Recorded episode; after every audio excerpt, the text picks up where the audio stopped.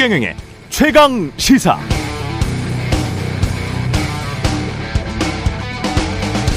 네, 도박장에서 도박한 사람보다 더 중한 처벌을 받는 사람은 도박장을 개설하고 운영한 도박장 주인입니다. 마찬가지 어떤 회사를 대상으로 주가 조작을 한 외부 세력보다 더 중한 처벌을 받는 사람은 주가 조작 세력과 연계된 그 회사의 대표 이사입니다. 스스로 본인이 대리하는 회사 주가를 조작해 사익을 추구하려 했다면 그건 자본주의 근간을 뒤흔드는 범죄이기 때문입니다. 더구나 주가 조작은 불법 도박과 달리 선의의 피해자를 양산합니다. 불법 도박장에서 돈 잃고 집 날린 사람들이야 자기 발로 불법 도박장에 들어와 불법을 저지른 사람들이지만 상장 공개된 회사가 주가 조작을 하면 그 피해는 무고한 아무 죄 없는 시장 참여자 개인 투자자들에게까지 돌아가죠. 그래서 주가 조작은 모든 시장 참여자가 마시는 우물에 독극물을 푸는 것과 같은 행위로 비유됩니다. 자본주의 선진국들에서 주가 조작 세력을 엄단하는 이유이기도 하죠. 2001년 분식 회계를 통해 주가 조작을 했던 미국의 에너지 기업 앨런 회장은 24년형을 선고받았고 CEO는 14년을 복역했습니다. 그렇다는 이야기, 남의 나라 이야기입니다.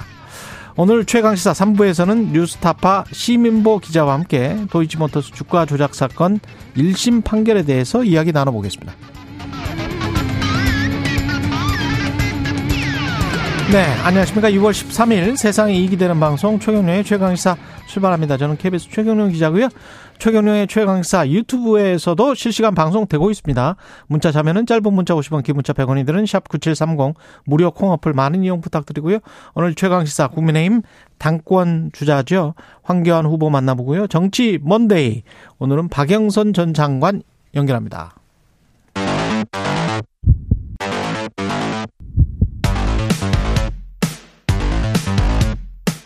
오늘 아침 가장 뜨거운 뉴스 뉴스 unboxing 자 뉴스 unboxing 시작하겠습니다. 민동기 기자 일주일 만에 다시 돌아왔습니다. 네, 안녕하십니까? 안녕하십니까? 예 그리고 김민아 평론가도 나와 있습니다. 안녕하십니까? 안녕하세요. 예 민동기 기자는 정말 오랜만에 휴가를 다녀와서 완전 refresh가 됐을 것 같습니다. 아, 네네. 예 휴가는 조- 정말 좋은 것 같습니다. 좋았을 것 같습니다. 휴가 이야기도 나중에 뭐 기회가 되면 좀 해보기로 하고요. 좋은 데 갔다 오셨다고 제가 예, 들었습니다. 예. 그 이야기도 좀 해봐야 돼요. 우리 BBC 이야기도 좀 해야 되니까. 아, BBC? 예. 어느 나라죠? BBC가 있는 저- 나라. 네, 어느 나라인지 잘 예, 모르겠습니다. 브리티시. 예. 아, 예. 튀르키예 시리아 지진 사망자가 지금 3만 명대, 뭐 3만 3천 외신 우리 보도도 그렇게 나오네요. 예. 그러니까 외신하고 우리 보도를 좀 종합을 해보면은요. 이 튀르키예와 시리아 두 나라의 지진 사망자가 한 3만 3천 명을 좀 넘어섰다. 이런 보도가 지금 나오고 있습니다. 그리고 세계보건기구 WHO 같은 경우에는 260만 명가량이 이번 강진의 영향을 받았다. 이렇게 추산을 하고 있는데요. 유엔이 튀르키예와 시리아에서 긴급 식량 지원이 절실한 사람이 최소 87만 명에 이른다 이렇게 추정을 하고 있거든요. 아마 사망자가 점점 시간이 지날수록 더 늘어날 가능성이 좀 많은 것 같습니다. 사망자도 늘어날 것이고요. 그리고 이제 그나마 튀르키예는 어쨌든 정부가 작동을 하고 있기 때문에 뭔가를 하고 있는데 시리아의 경우에는 이제 정부가 거의 이제 기능을 못 하고 있는 상황 아니겠습니까? 그렇죠. 이 지역의 경우에는. 그러면 이제 병원도 없고 뭐 이런 상황이어서 이게 여기가 계속 춥고 또 뭐 습하고 그러면서 이런 파괴되어 있는 그런 상황이다 보니까 2차적인 어떤 피해나 이런 것들에 그냥 노출돼 있다라고 얘기를 하는 거예요. 그런 점에서 보면은 앞으로 사망자와 그에 따른 이제 여러 가지 피해가 계속해서 발생할 필요 여- 발생할 이유가 다 있는 것이기 때문에 국제사회의 도움 그리고 우리의 관심이 또 절실한 그런 상황입니다. 지난주 금요일에 알파고 씨가 나왔었거든요. 예, 지금 한국인으로 귀환은 했습니다만 터키에 아직도 네. 가족들이 친지들이 많이 있기 때문에 이렇게 비유를 하는데 제가 실감이 되더라고요. 삼풍 백화점 곱하기 만채. 음. 그러니까 삼풍 백화점 같은 게 만채가 무너졌다. 그렇게 보면 정확하다. 근데 이제 물론 작은 주택도 있겠지만 그렇게 생각해 보면 10명만 그 안에 그때 새벽 시간이었잖아요. 새벽 4시 그 안에 있었으면 어 구조된 사람들 빼고 그 숫자가 어느 정도인지 어, 금방 셈이 나올 정도입니다. 아, 이거는 굉장히 큰 사건이네요. 그러니까 그런 사건이다 네. 보니까 터키, 그러니까 튀르키예에서는 또 이게 정치적인 문제나 이런 것까지 좀 비하가 되는 분위기가 있는 것 같아요. 그래서 음. 에르도안 대통령이 이제 이게 어쩔 수 없었던 참사이다라고 하면서도 지금이 결국은 이 건축물들이 이렇게 힘없이 무너진 거는 부실하게 건축됐다라는 의혹들이 지금 있는 거 아니겠습니까? 그러면 책임자라든가 그리고 애초에 이제 규제를 정해놨는데 그 규제를 다 피해갈 수 있도록 뭔가 이제 불성실하게 감리를 했다거나 이런 사람들의 책임을 물어서 뭐 지금 100여 명 정도의 사법 처리 뭐 이런 거를 얘기한다고 하는데 그만큼 이게 어쨌든 이 에르도안 대통령에 있어서도 정치적인 리스크가 상당히 큰 사건이 이제 되고 있다라는 거죠. 근데 이제 사실상 독, 독재를 한 거잖아요. 20년 장기 집권을 했으니까. 그렇죠. 예. 근데 이제 그것도 음. 왜 갑자기 그러면 부실 건축과 관련된 수사를 하느냐? 뭐 외신이라든가 뉴욕타임즈라든가 이 보도한 내용을 보면은 워낙에 지금 에르도안 대통령에 대한 비판 여론이 높다 보니까 이걸 좀 돌리기 위한 어떤 그런 차원 아니냐. 그렇겠죠. 더더군다나 뉴욕타임스 보도 내용을 봐도요. 원래 부실공사 책임이 에, 이걸 눈 감아준 어. 결국에는 정부 당국에 있다. 그럼요. 예, 그리고 실제로 튀르키예 남부 같은 경우에는 에르도안 대통령이 주도해서 음. 건설 붐이 또 일어난 지역이라고 합니다. 아, 그렇군요. 아, 그러다 보니까 아, 괜히 이게 정, 정치의 어떤 그런 의도를 가지고 지금 또 수사를 하고 있는 것 아니냐 이런 비판도 나오고 있습니다. 그러니까 이게 그 동네에 이제 지진이 잦으니까 음. 이것을 막기 위한 내진 설계나 이런 것들을 가능하게 하기 위해서 지진세를 따로 걷기도 하고 오랫동안 그랬죠. 그런 것들을 이제 여기 지진이 나도 피해가 없도록 하는데 좀 줄이도록 하는데 투입을 했어야 되는데 그렇다기보다는 말씀하신 개발 과정에서 개발을 빨리 해야 되고 막 밀어붙이다 보니까 일정 정도의 수수료를 지급을 하면 뭐 규제를 일부 완화해 준다든지 이런 이제 편법 내지는 법의 어떤 빈 구멍이라든지 이런 것들을 막 활용해 가지고 부실 건축이 있었던 거 아니냐라는 비판들이 지금 있는 거예요. 근데 음. 여기서 재밌는 거는 에르도안 대통령도 그 이전에 이런 뭐 이 규제도 없고 지진에 취약한 이런 건축물만 만드는 이런 어 그래서 피해를 키우는 이런 정부는 잘못했다라고 비판하면서 또 그거에 대한 어떤 오- 옹호 여론으로 집권한 사례이다라는 분석도 있는 거거든요. 그렇죠. 그러니까 사실은 이런 점에서 몇 곱절의 어떤 정치적 부담을 지금 안고 있는 그런 상황까지도 이어지고 있다는 겁니다. 그러니까 저는 속으로 그 생각이 많이 들더라고요. 광주 화정 아이파크 어, 소식도 네. 우리가 전해드렸었습니다마는 우리 지금 내진 설계 하고 있거든요. 신축 신축 아파트들도 등급에 따라서 좀 다르기는 하지만 정말 지킬까? 음. 제대로 감리가 될까? 그리고 그거를 혹시 비용으로 생각하지 않을까?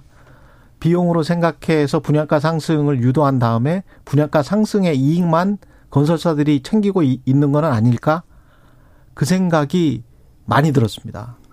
이거는 지어놓고 나면 누구도 모르잖아요. 그 안을. 그렇죠. 예. 그리고 감리하는 쪽이 항상 건설사의 그 갑과 을의 관계에서 을이다.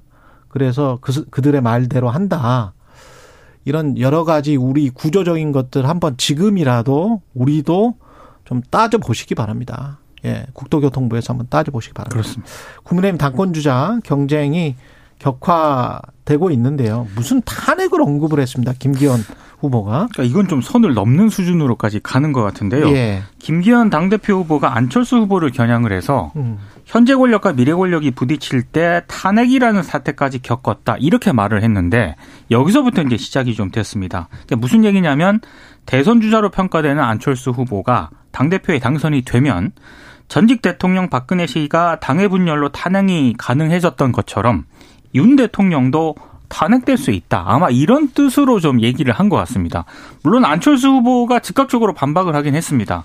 그러니까 본인이 너무나 저- 조급하고 공포에 사로잡혀 있는 것 아닌가 한다. 국민들 당원들께서 사과해야 한다 이렇게 얘기를 했고요. 그리고 어제 SNS에도 글을 올려서요.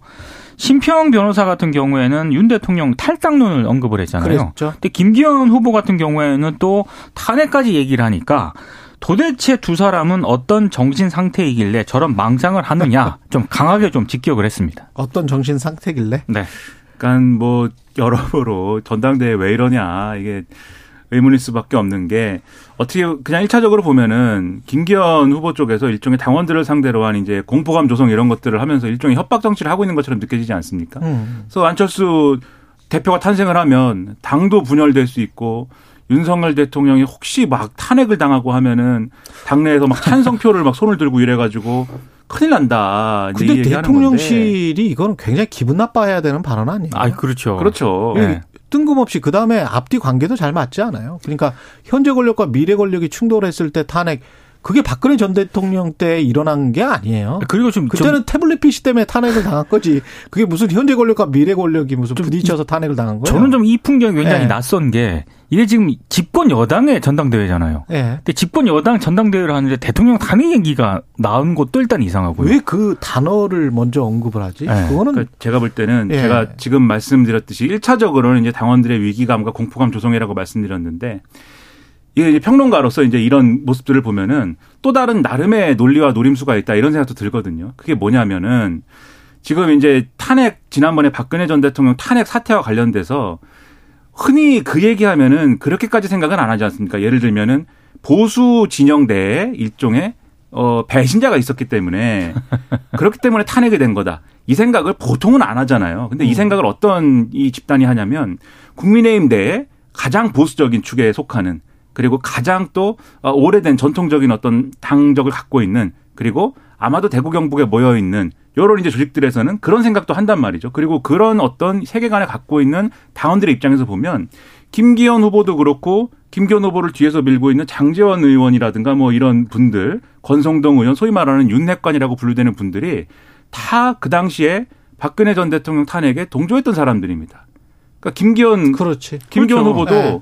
2016년에 울산시장 할 때 인터뷰한 거 보면은 박근혜 전 대통령 탄핵당한 다음에 탄핵된 다음에 아 그거는 당연한 거였다 민심이 음. 민심에 따라야 했다 새누리당 당원으로서 책임 느낀다 이렇게 얘기를 하거든요. 그러니까 이준석 전 대표도 이제 그걸 언급을 하면서 그렇지. 김기현 그러면- 후보를 또 비판을 했거든요. 음. 그러면 이 핵심 당원층에서 김기현 후보하고 이 윤핵관들에 대해서 저 사람들 좀 어 기분이 좋진 않아. 과거에 그런 일도 했는데 의심스러워라는 개념을 갖고 있다면 김기현 후보가 여기에 대해서 이제 그렇게 얘기하는 거죠. 지금은 아니다. 지금은 오히려 내가 윤석열 대통령을 지키는 사람이고 만약에 그 당시 상황이 벌어지면 그때 그 일, 그 배신하는 일은 안철수 후보가 하는 거다. 그러니까 사실은 자기 방어용 논리 같다라는 생각도 저는 드는 건데 음. 근데 어떤 논리든 그 내부에서의 뭐 논리고 밖에서 볼 때는 이게 얼마나 태행적인 그런 상황입니까? 예. 또 만약에 이건 역시 대통령을 뭐 전당대회 부당하게 끌어들이는 거 아닙니까? 대통령실은 아무 말도 안 해요. 그것도 좀 여러모로 또 의문입니다. 선택적으로 무반응하고 선택적으로 어떨 때는 반응을 하고 뭐 그러니까. 안철수. 의원 예. 그리고 지금 뭐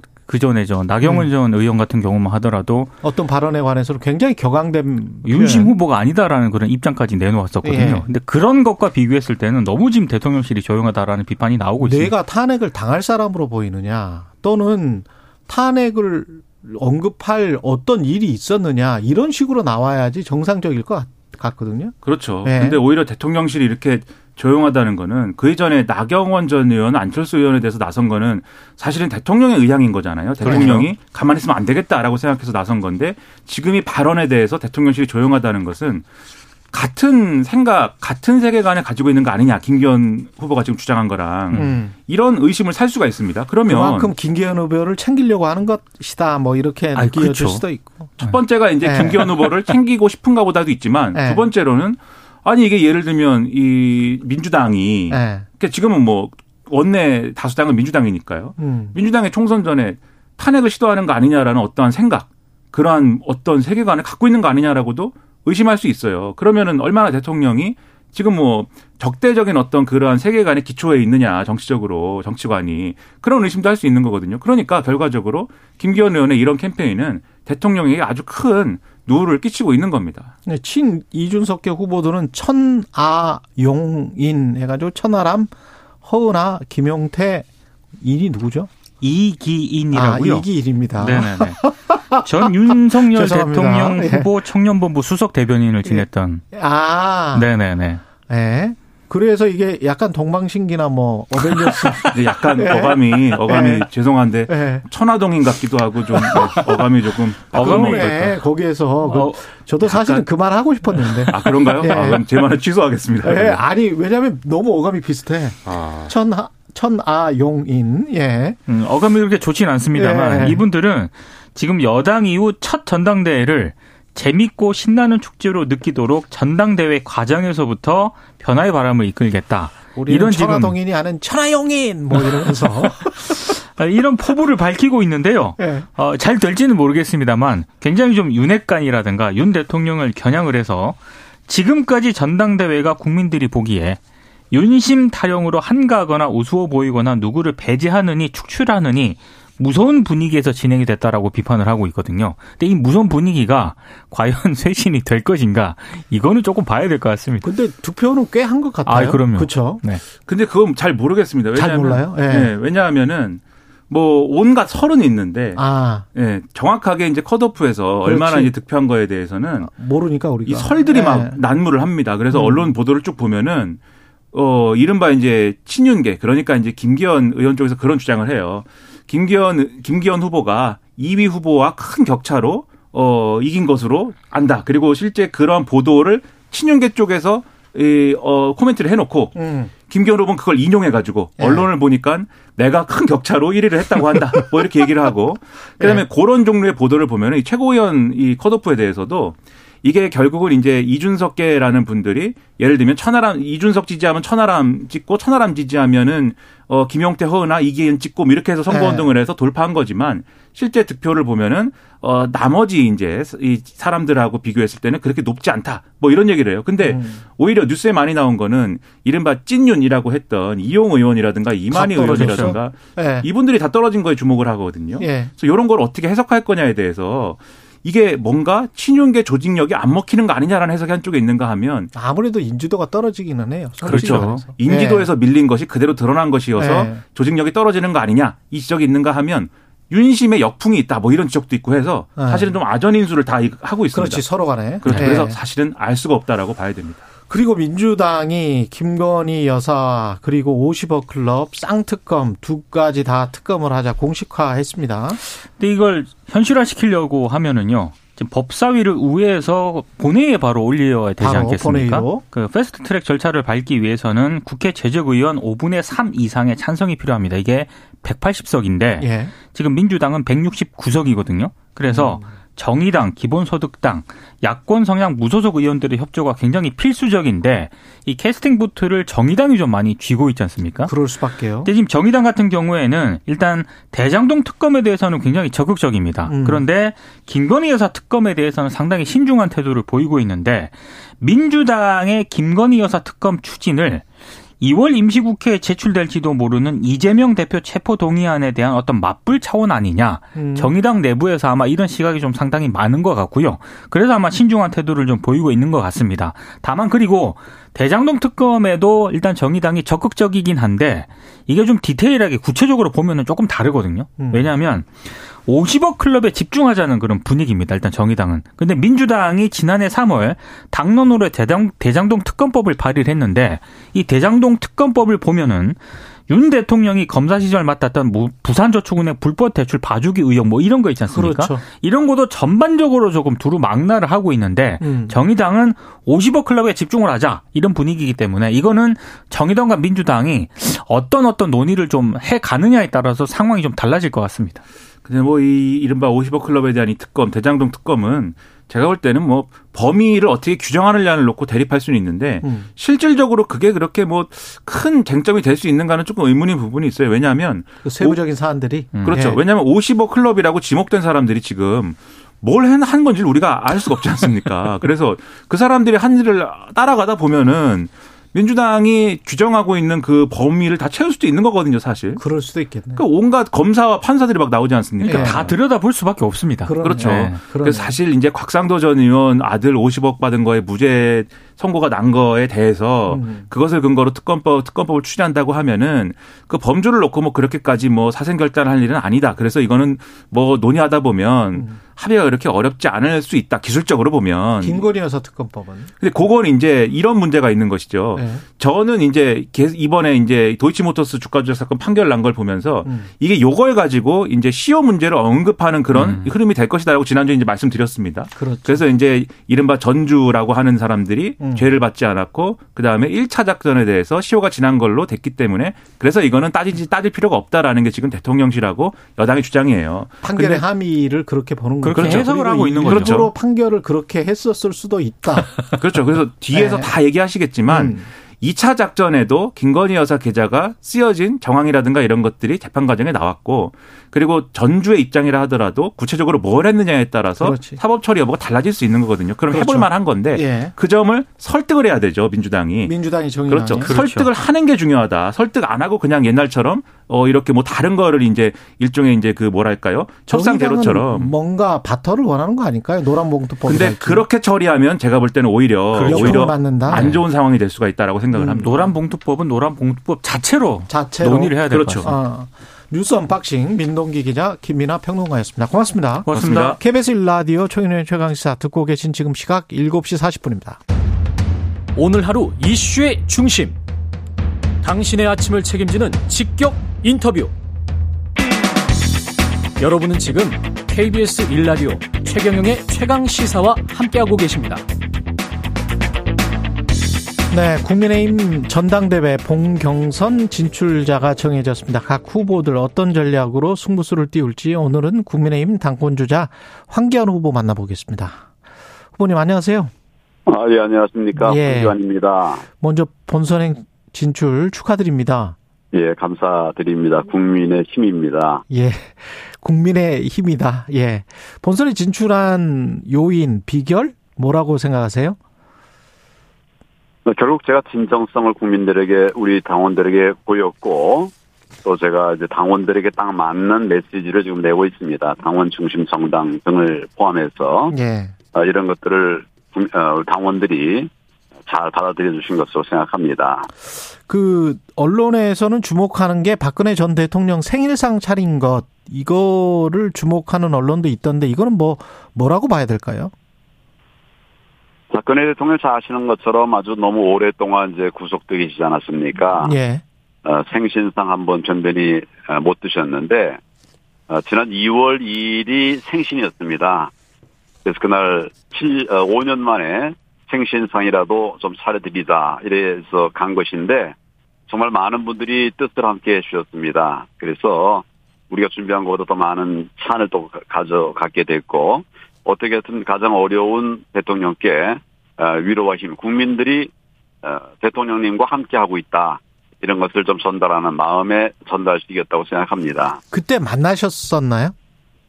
어, 누구도 지금 만나시지는 못하고 있습니다. 아. 여전히 건강 상태가 안 좋으시죠. 고령이시고. 음. 에, 그래서 이제 간접 전달을 했습니다. 그렇군요. 본선에는 어떤 전략으로 임하실 생각이세요? 지금 뭐 양강 구도라고 하는데 그건 그 구도를 인정을 하십니까? 어떻게? 저는 늘 구도로 이겨오면서 살아온 사람들입니다. 예. 어, 지금 이제 네 명이 이제 경선을 하는데 목표는 1등입니다. 음. 어, 1등 하려면 지금 지금은 이제 우리 당심이 100, 100%니까 예. 어, 당원들의 마음을 시원케 해드려야죠. 음. 그래서 이제 우리 당원들 중심의 당원 중심 정당을 만들겠다 이런 전략으로 가고 있고 총선에서는 이기는 공천을 하도록 하겠습니다. 혁신 공천도 아울러서 하는데 이기면서 혁신하는 공천을 해 나가도록 단계적인 어, 그런 어, 전략을 좀 구사하도록 하겠습니다. 그리고 예. 어, 저는 지금 이제 에, 그 우리 정당의 기본 기본 가치가 흔들리고 있다. 음. 정통 보수 정당을 기치로 내걸고 있습니다. 예. 무너졌던 당을 다시 일으키고 가치가 충실한 이런 당으로 만들어가자. 이게 정통 보수 어, 동지들의 뜻이었거든요. 예. 이런 것을 통해서 국민들 어, 당원들의 마음을 파고들도록 어, 하고 있습니다. 당원 중심 전략이랑 혁신 공천 관련해서 뭐 구체적으로 한두 가지만 소개해 주시겠습니까? 당원 중심 전략이라는 어, 것은 공천보다도 더 큰 겁니다. 예. 우리 지금까지는 당이 에, 뭐 의원이나 이런 일부 어, 핵심에 의해서 움직였었는데 우리 지금 당에는 80만 책임 당원이 있습니다. 84만 예. 그리고 400만의 당원들이 있는데 이 당원들이 큰 역할을 못했습니다. 음. 그래서 우리가 전체적으로 큰 힘을 내지 못했던 것이기 때문에 우리 당원 전체가 함께하는 정당 이게 당원 중심 정당입니다. 그래서 지난번 당 대표도 이제 우리 당원 100 100%로 뽑았고요. 앞으로도 이제 최고위원이라든지 이런 자리를 책임 당원에게 할당해야 된다고 생각합니다. 김기현 후보와 손잡을 것이라는 그런 관측도 있는데 그건 어떻게 생각하세요? 그런 뭐 관측? 제가 당 대표가 되기 위해서는 뭐 1등을 해야 되겠죠. 예. 1등하기 위한 전략들이 많이 필요하겠습니다만은 누구와 손잡고 되는 누굴 기대해서 당 대표가 되는 이런 정치는 하지 않겠습니다. 만약에 1등 1위가 될 것 같지가 않다라고 생각하면 누구를 밀어줄 수도 있습니까? 아니면은 끝까지 어, 최선을 다해서 결선까지 오, 올라 1위가 되겠다, 당 대표가 되겠다 이런 전략이신죠? 저는 지난번에 예. 우리 대선 후보 경선 과정에서 4강에 들지 못했습니다.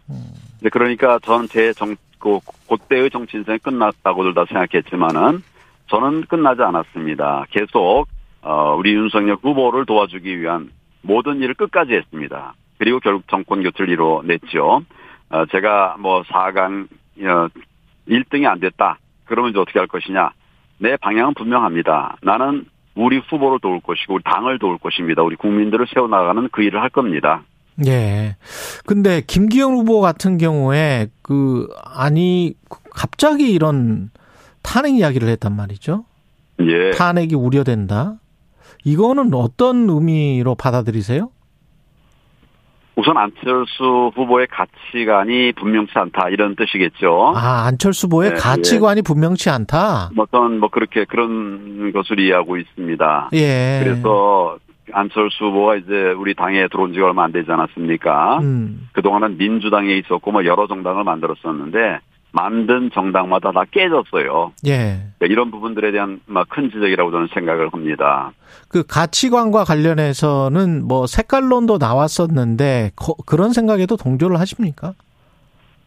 색깔론이라는 말을 저는 한 번도 쓴 일이 없고 예. 저는 우리 당은 정통 보수 정당, 헌법 가치에 충실한 정통 보수 정당, 시장 예. 경제 자유민주주의 법치에 충실한 그런 정당, 네, 그런 정당이 돼야 되고 우리 당에 모이는 사람은 다 그런 가치를 갖춰야 된다 이렇게 생각합니다. 예. 그렇군요. 최근 근데 국민의힘 상황이 이게 윤석열 대통령만 바라보면서 21대 총선 때와 좀 비슷하다. 우클릭, 당내 분열, 민심과 좀 멀어지는 것 아니냐 이런 우려가 있는데 어떻게 생각하세요? 아닙니까? 대통령은 국민들이 뽑아준 거 아닙니까? 예. 그러면 대통령의 임기 중에는 대통령 중심으로 가야죠. 음. 당연히 대통령 따라봐야 되고요. 아, 그래서 그 그래요? 안에서 예. 그 대통령의 가치 안에서 우리가 이제 도울 부분들을 도와서 예. 성공한 대통령이 될 수 있도록 이렇게 만들어 가야 되죠. 근데 우리 안에서 뭐 이런 논- 저런 논란이 있을 때 그 기준이 자기 중심이 되면 예. 내가 당선되고 내 미래를 생각하는 이것이 되게 되면 원팀 대한민국 만들어가기 어렵겠죠. 아, 네, 그런 관점에서 보면 기준은 명확해진다고 생각합니다. 대통령 중심으로 가야 된다. 대통령의 가치 안에서 이런 말씀을 하셨는데 이용 존중해야 의원은 됩니다. 예. 이용 의원은 대통령과 당 대표가 상하 관계라고 이야기를 하더라고요. 상하 관계. 예. 대통령은 하여튼 그 국정의 총괄 책임자죠. 음. 예. 적절하지 않은 표현이라고 생각됩니다. 아, 적절하지 예. 않은 표현이다. 예, 상하 관계는 아니다. 예, 뭐 대통령하고 상하 관계가 누가 있겠습니까? 당 대표가 국민들이- 예. 국민들이 뽑아준 음. 그런 대통령하고 상하 저이 뭐 평등 관계 에, 있는 사람이 누가 있겠어요? 아, 상하 관계. 예, 예, 상하 예, 관계. 상하 아, 상하 관계도 예. 서로 존중해야 되죠. 대통령이라고 그래서 뭐 네. 이렇게 에, 그 어, 모든 걸 다 이렇게 억누르거나 이렇게 하진 않지요. 지금 다 그렇게 하지 않고 있고. 예. 그러나 의견은 충분히 낼 수 있습니다. 상하 관계기는 하나 의견은 충 관계 아닙니다. 관계가 아니고 관계의 문제가 아니라 아, 상하 관계 문제가 어, 아니다. 예, 그로 서로의 의견을 충분히 주고받을 수 있죠. 예. 그러면 대통령이 지금 전당대회에 개입하는 것 아니냐? 뭐 언론들의 목소리는 거의 그렇거든요. 예, 예. 그런 우려를 잘 압니다. 예. 그러나 대- 기본적으로 대통령은 어, 국정의 총괄 책임자입니다. 음. 어느 한 영역의 어, 책임자가 아니라 예. 국정 전반의 총괄 책임자이기 때문에 얼마든지 의견을 낼 수 있다고 생각합니다. 근데- 그 표현 예. 방식이 음. 네, 좀 이제 국민들에게 오해가 생기지 않도록 해줬으면 좋겠습니다. 결국은 국회의원들 입장에서는 국정의 총괄 책임자라고 말씀하셨는데 이렇게 이 정도의 당무 개입까지 뭐 자연스럽다고 한다면 그러면 국회의원 공천할 때도 대통령이 하라는 대로 해야 되는 것 아닌가요? 공천은 당에서 하는 것이고 예. 공관위가 구성돼서 하는 것입니다. 어. 네, 그런 큰 기준이 있죠. 네, 그 기준에 맞는 공천이 되리라고 생각합니다.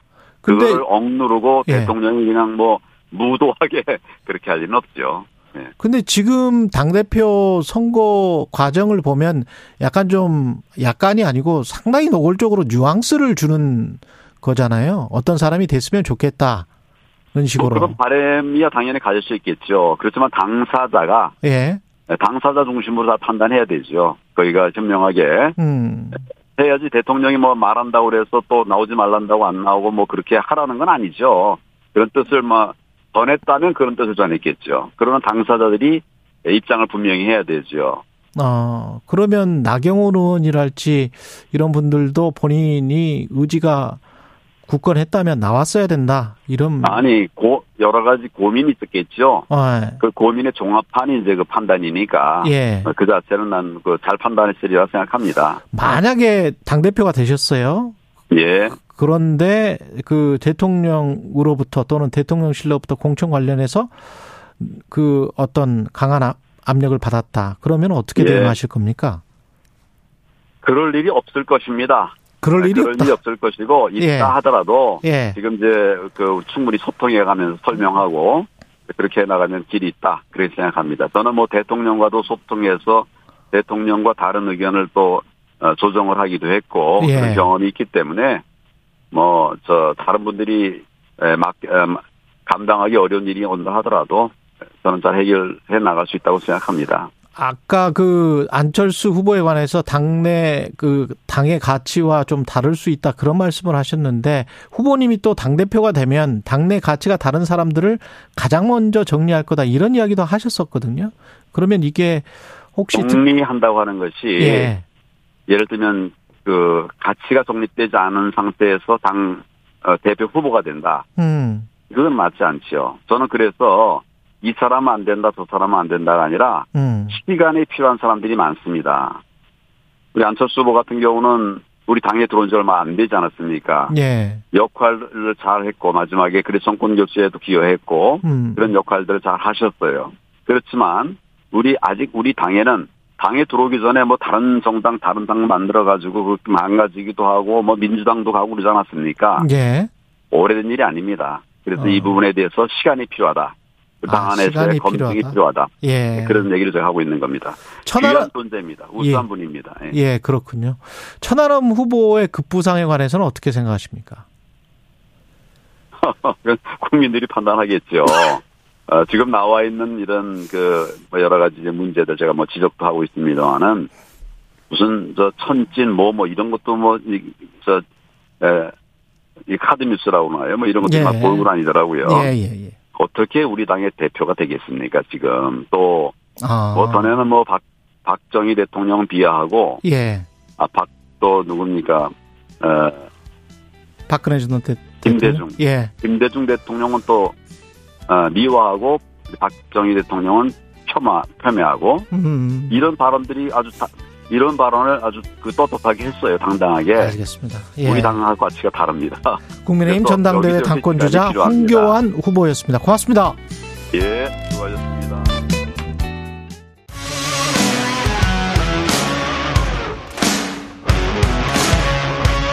오늘 하루 이슈의 중심 최경영의 최강 시사.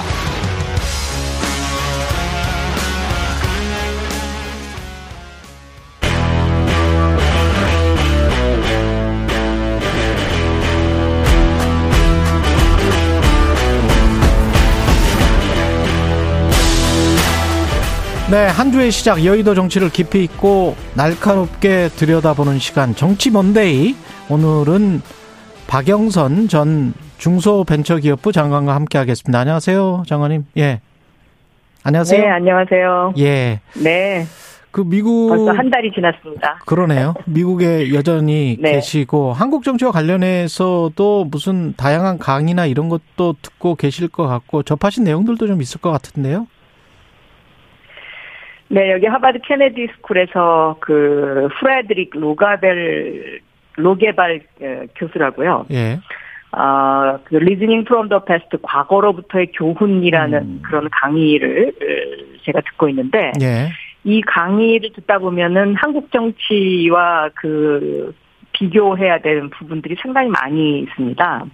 뭐 예를 들어서 지난주 같은 경우에는 그 counterfactuals라고 해서 예. 어 역사에서 만약에 사실적으로 일어나지는 않았지만 음. 이러이러 했더라면이라는 가정을 할 수 있지. 않습니까? 역으로 가정을 그렇습니다. 해보면. 그런 근데 이러한 가정 속에서도 교훈을 얻을 수 있다. 이제 이런 내용인데요. 음. 예를 들면 뭐 지난 대선 때 민주당이 굉장히 그 근소한 차이로 졌는데 예. 만약에 그때 그렇지 않았다면 지금 대한민국의 모습은 어땠을까? 어땠을까? 또 만약에 그때 네 그때 어, 민주당이 그렇게 국민들로부터 10여만 표를 얻지 못해서 진 그런 어떤 이유는 무엇이었을까를 음. 철저히 따져 보면 예.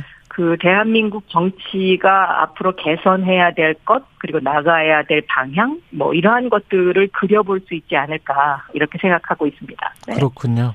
지금 현재 민주당은 과거에 그 졌던 모습, 대선에서 졌던 모습과 비슷합니까? 달라졌습니까? 혁신하고 있습니까? 어떻게 보십니까? 거기에 대한 철저한 반성이 없지 않았나 이렇게 생각합니다. 그래서 여전히 이런 어떤 그, 네. 아, 그래서 조금 더, 어, 네. 이런 어떤 그, 반사실적 가정법에 의한 반성이 좀 민주당에 필요하지 않나. 저는 그렇게 보고 있습니다. 네. 예. 내년 총선이 다 관심이고 그 공청 과정과 아, 이런 것들 때문에 벌써부터 이야기가 특히 이제 국민의힘 당대표 이야기가 나오고 있는데 민주당은 어떻게 보세요? 이재명 당대표 그리고 공천. 지금, 어, 이제 총선 리스크라는 말을 해야 될 것 같습니다. 예. 그러니까 국민의 힘이 총선 리스크를 몰고 왔다. 이렇게 이야기할 수도 있고요. 예. 또 민주당에도 총선 리스크가 있습니다. 음. 아, 그런데 지금 문제는 바로 이 공천권입니다. 지금 지적하신 대로. 이 공천권을 당대표가 쥐고 있다라는 어떤 그런, 어, 것이 성립이 되고 있기 때문에 지금 국민의힘에서 저 난리가 나고 있는 거 아닙니까? 예. 어, 그런데 사실 이 공천권이라는 것은, 어, 노무현 대통령 이전에는 대통령이 공천에 관여를 했었습니다. 총선에서. 집권 여당은 그런데 노무현 대통령, 그렇습니다. 집권 여당의 경우에. 예. 예, 그런데 노무현 대통령이 이 사실, 사수를 끊었었죠. 음. 실제로 공천에 관여를 안 했고요. 어, 그런데 이명박 박근혜 대통령이 되면서 다시 이제 이것이 그 복원이 돼 버렸어요. 대통령이 공천에 관여를 하는 그래서 음. 뭐 친박 파동이 있었고 그런데 지금 어 이렇게 대통령이나 당 대표가 마음대로 공천권을 휘두르면 어그 총선은 반드시 실패했다는 것이 역사가 증명을 해주고 있습니다. 그런데도 불구하고 지금 이러한 일이 일어나는 것 이것은 어, 디지털 시대에 대한민국의 정치가 얼마나 낙후돼 있다라는 것을 보여주는 한 단편인데요. 음. 그래서 이러한 총선 리스크를 없앨 수 있는 방법은 아주 간단합니다. 그러니까 미국처럼 어, 공천권을 국민이 행사하는 겁니다. 그러니까 open primary 제도를 도입을 하면 예. 이런 당 대표도 필요가 없게 되고 어, 그리고 당대표를 뽑기 위해서 이런 난리를 치지 않아도 되는 거죠. 음. 그리고 그것이 곧 정치 선진화의 길이고요. 예. 그래서 저는 어 2024년 총선은 어 국민에게 공천권을 어 돌려주는 당 그러니까 공천권을 내려놓는 당인 어디 어디인가에 따라서 그 당이 승리한다라고 저는 그렇게 보고 있습니다. 민주당도 어 이렇 그렇습니다. 민주당 그러니까 민주당이 먼저 그것을 선언하면 민주당이 승리할 것이고요. 음. 어, 국민의힘이 이런 내용을 적다가 도저히 안 되겠다. 그래서 막다른 골목에서 뭐 이- 그런 선언을 할 수도 있겠죠. 예.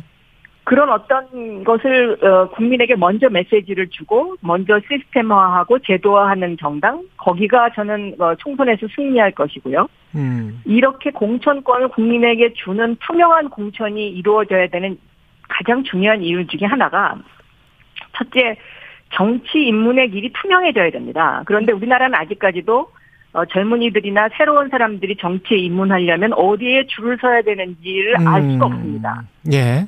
그래서 이런 투명한 길을 만들어주는 거 이것이 저는 굉장히 중요한 정치 선진화의 길이라고 생각하고요. 예. 또두 번째는 이 공천권을 국민들이 갖게 되면 공정한 정쟁이 이루어질 수밖에 없죠. 음. 그렇게 되면 그 당이 경쟁력이 생기고 또 그 정치권도 경쟁력이 생기고 궁극적으로는 그 정치 분야가 어, 경쟁력이 생기는 것이고 거기에 인재가 모여들게 되게 되게 돼 있죠. 예. 그런데 지금 현재 정치권은 다른 분야에 비해서 아날로그 시대에서 디지털로 가는 이러한 과정도 느리고 또 디지털화 돼 있지도 않고 투명하지도 않고 공정하지도 않기 때문에 어. 첫째 인재들이 가는 것을 기피합니다. 예. 그러니까 그 정치권이라는 세계가 낙후될 수밖에 없는 거죠. 그러면 이재명 저는 이것은 예. 이번 기회에 음. 반드시 이거를 해야 됩니다. 그리고 이재명 후보가 그런 선언을 한다 그러면 저는 이재명 후보가 사법 리스크에서 탈출할 수 있고 음. 그리고 민주당의 총선 리스크도 없앨 수 있다 이렇게 보고 있습니다. open primary로 당에서 가지고 있었던 당 대표나 최고위 일반적으로 소수가 공천권을 행사하는 것 아닌가 그 거기에 대한 의구심으로부터도 벗어나고 그러면서도 민주적으로 운영할 수 있는 제도이기 때문에 먼저 하는 쪽이 유리하다 이런 말씀이시네요. 그렇습니다. 예. 그리고 의구심이 아니라 실제로 지금까지 음. 그 국회의원 총선 공천이라는 것이 예. 공정한 잣대에서 전체가 이루어지지 않았습니다. 음. 물론 공정한 잣대로 이루어지는 부분이 있죠. 예. 그러나 그렇지 않은 부분도 또 한 상당 부분 존재 존재해 왔거든요. 예. 그래서 서로 당권을 가지려고 지금 저 난리를 치는 것이고 예. 당권을 갖는다는 의미는 곧 뭐냐면 개파 정치, 그러니까 줄 세우기를 하겠다는 의미거든요. 그러면 open primary를 만약 예 죄송합니다. 지금 시간이 네. 그 한 10분 정도 지나가지고요. open primary를 네, 먼저 민주당이 선언을 한다면 이재명 당 대표는 어 이른바 사법 리스크에도 불구하고 당 대표를 계속 지키면서 하는 겁니까? 아니면은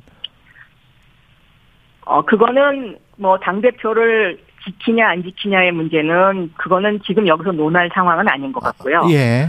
이재명 후보가 만약에 그러한 선언을 미리 해버린다면 오히려 이재명 후보한테 힘이 훨씬 많이 실릴 겁니다. 음, 힘이 훨씬 많이 실릴 왜냐하면 것이다. 예. 그것은 그것은 무엇을 의미하냐면 이재명 이콜 투명한 투명한 공천 이것이 등식이 성립이 되거든요. 음.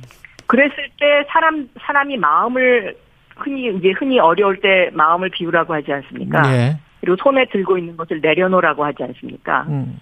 그런 것이 지금 저는 성립된다고 생각하고 사직생 생직사 아, 음. 그 어, 논리가 저는 여기서 어, 통용된다. 그렇습니다. 예. 적용된다. 네. 예, 국민의힘 네. 전당대회 상황은 지금 공천 결국은 대통령이 공정 공천권까지 쥐고 가겠다 그런 그 그것을 위한 당 대표를 원한다 뭐 이런 어 논리인가요?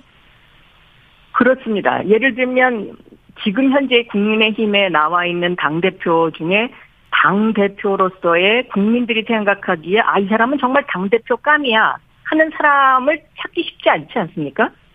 그냥 만만한 당 대표를 시켜서 어 뒤에서 뭔가 아, 공천에 영향력을 행사하겠다 이런 그림으로 보이잖아요. 예. 그리고 지금 국민의힘 상황 같은 경우에는 대통령실에서 저렇게까지 했는데 만약에 김기현 당대표가 아, 다- 어, 당대표로 당선되지 않는 상황이 온다. 이건 아마 굉장한 혼란일 거고요. 아마 음. 그 즉시 어, 레임덕이 올 것입니다. 예.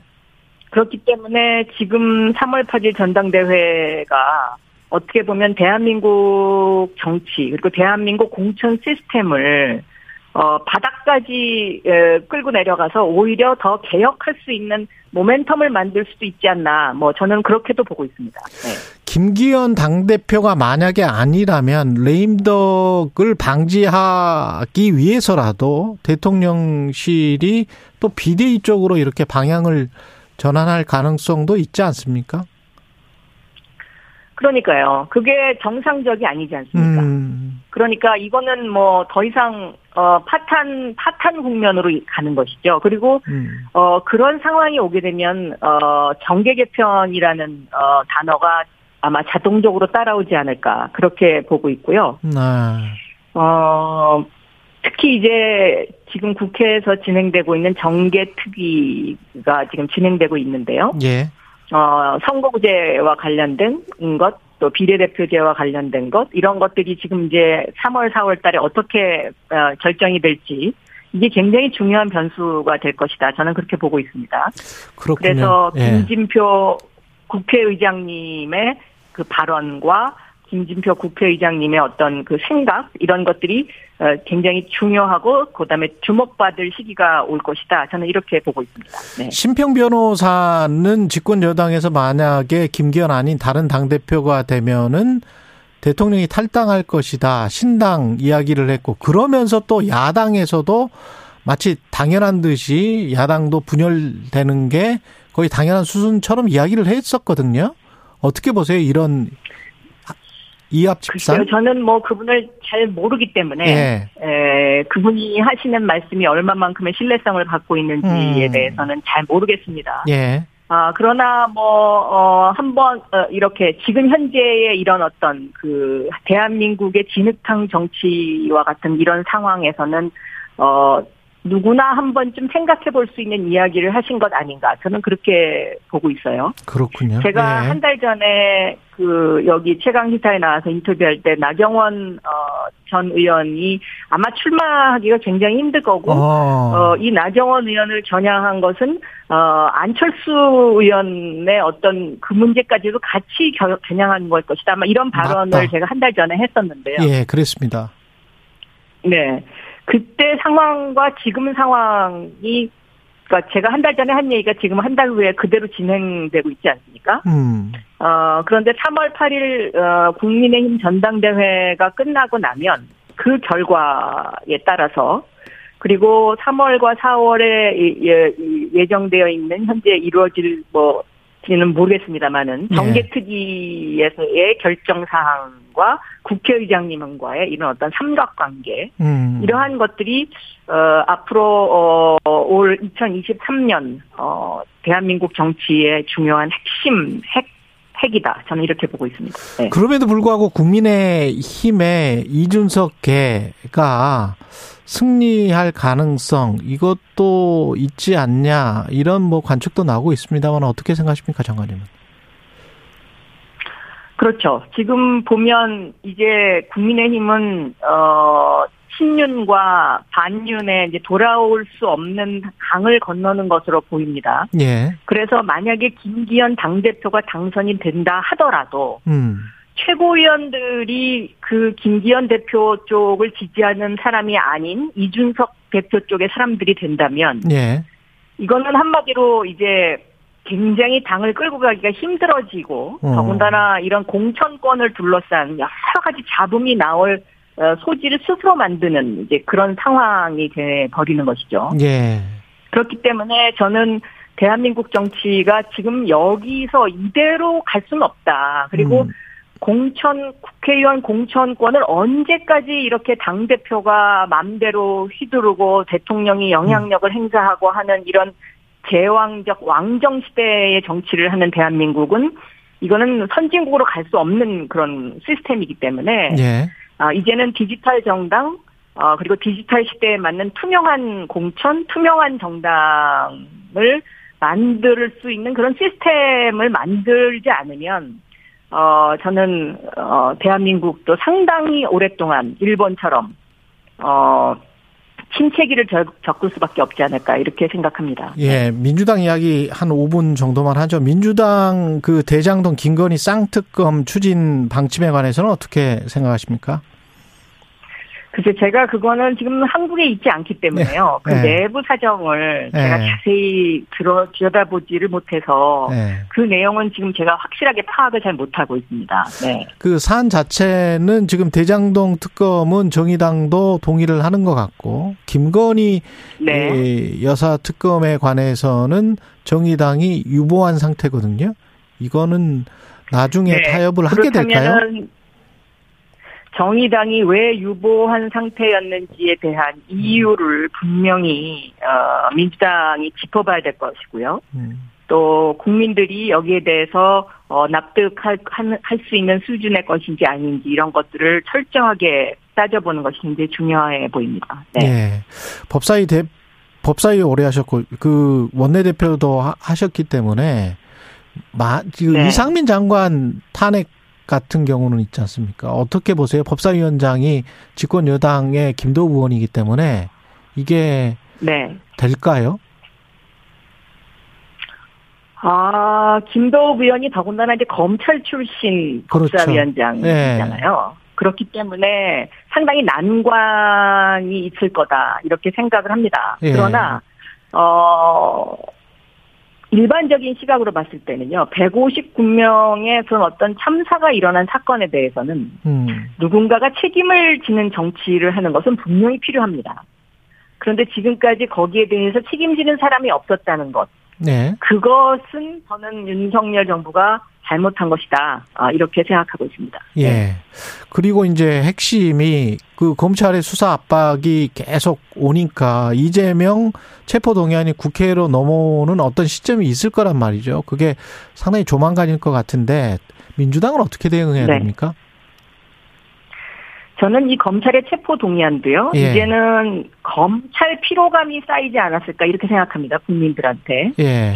체포 동의안이라는 것은 조건이 성립이 돼야 되는데요. 첫째, 뭐 증거 인멸의 소지가 있다든지, 음. 아니면 도망의 우려가 있다든지, 뭐 이런 뚜렷한 이유가 있었을 때 체포 동의안을 넘겨서 어 그것을 국회에서 처리하도록 했을 때 그때 검찰의 칼이 힘이 생기는 겁니다. 예.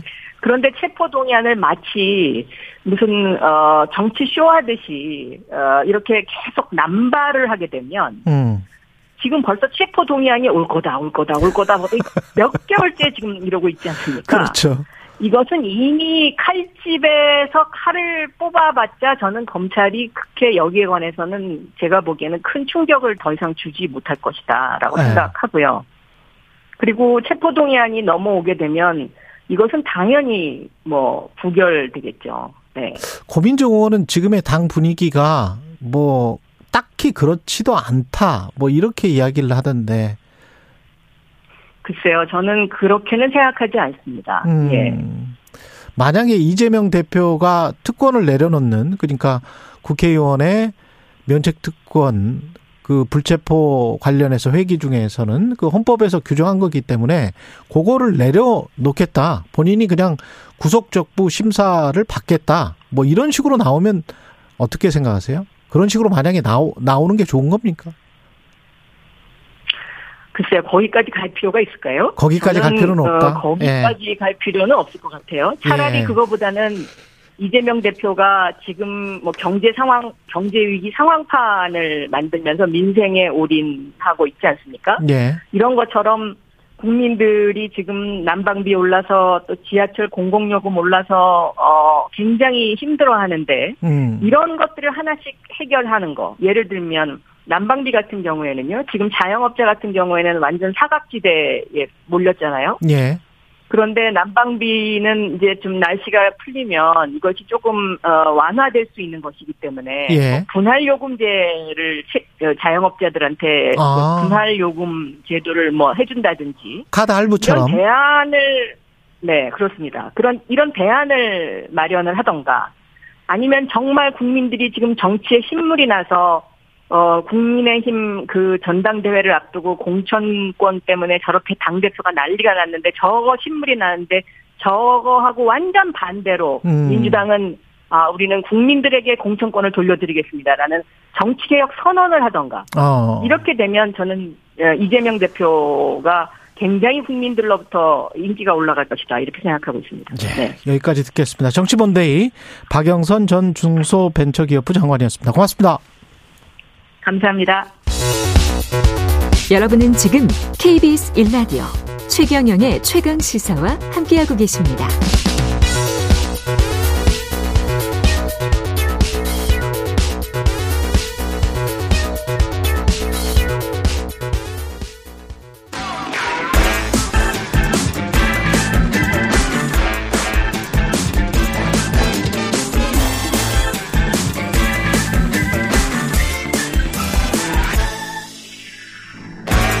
네, 최경영의 최강 시사 한 번 더 뉴스 오늘은 오마이뉴스 과구신 기자와 함께하겠습니다. 안녕하십니까? 네, 안녕하세요.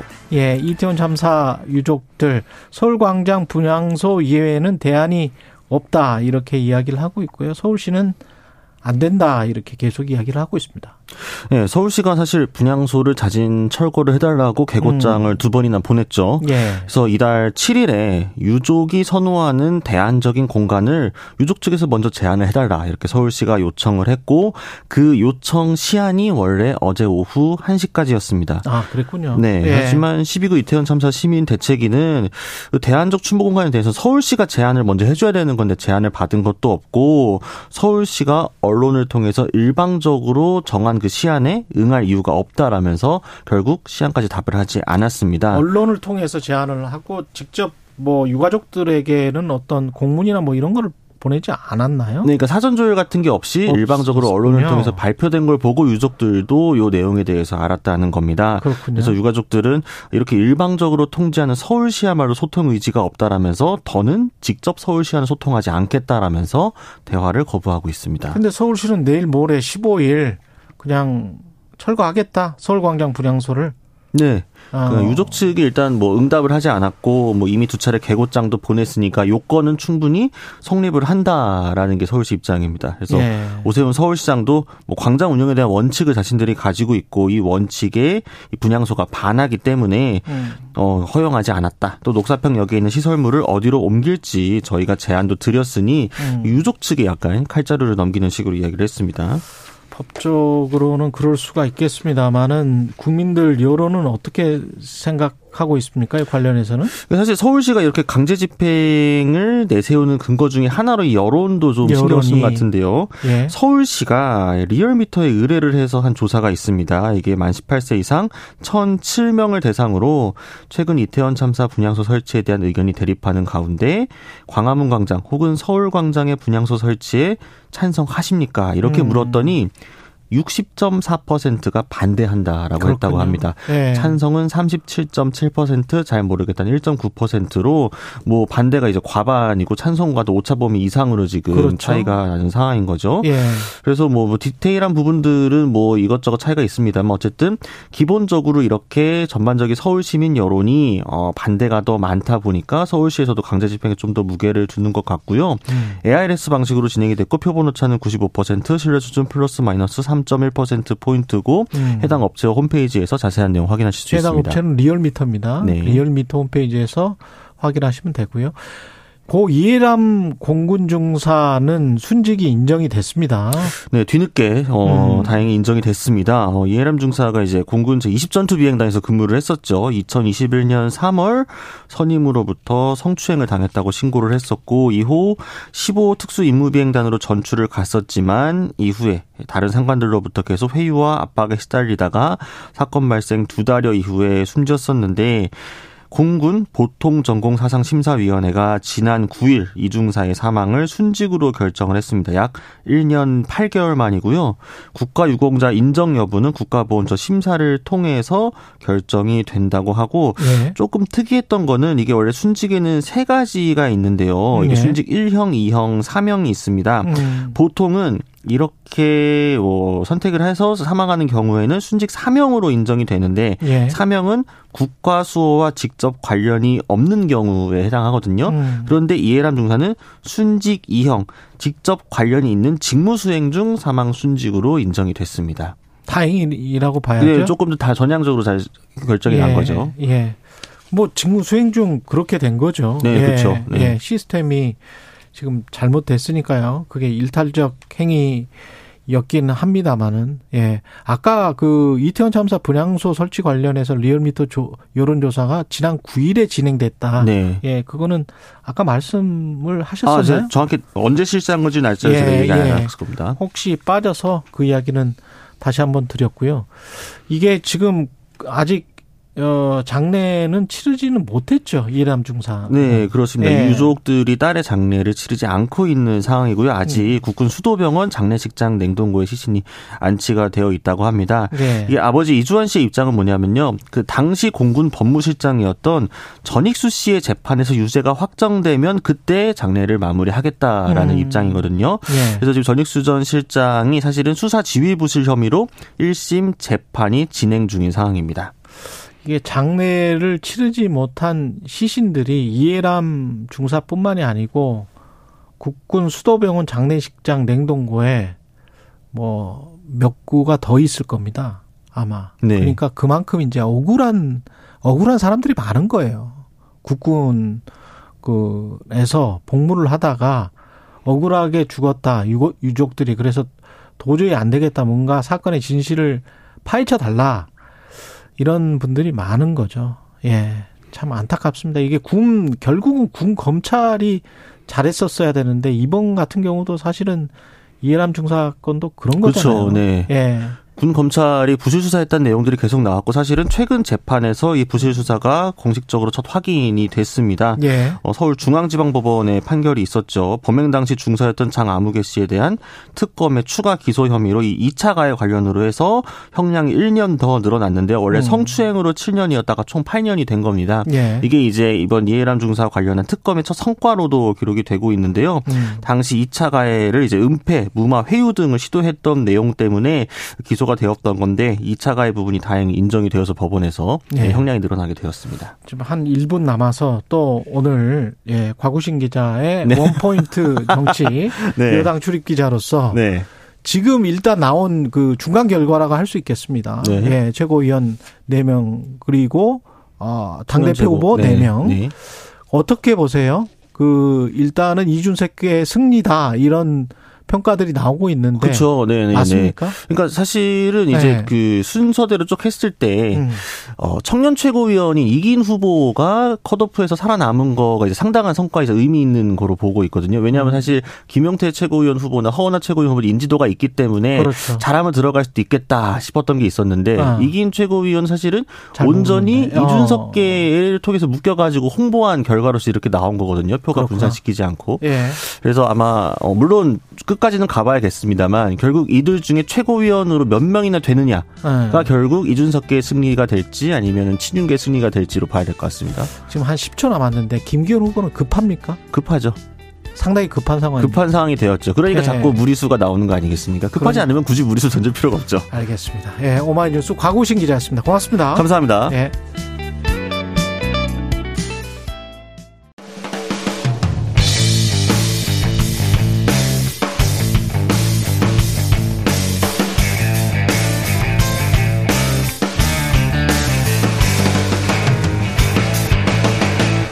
최경영의 최강 시사.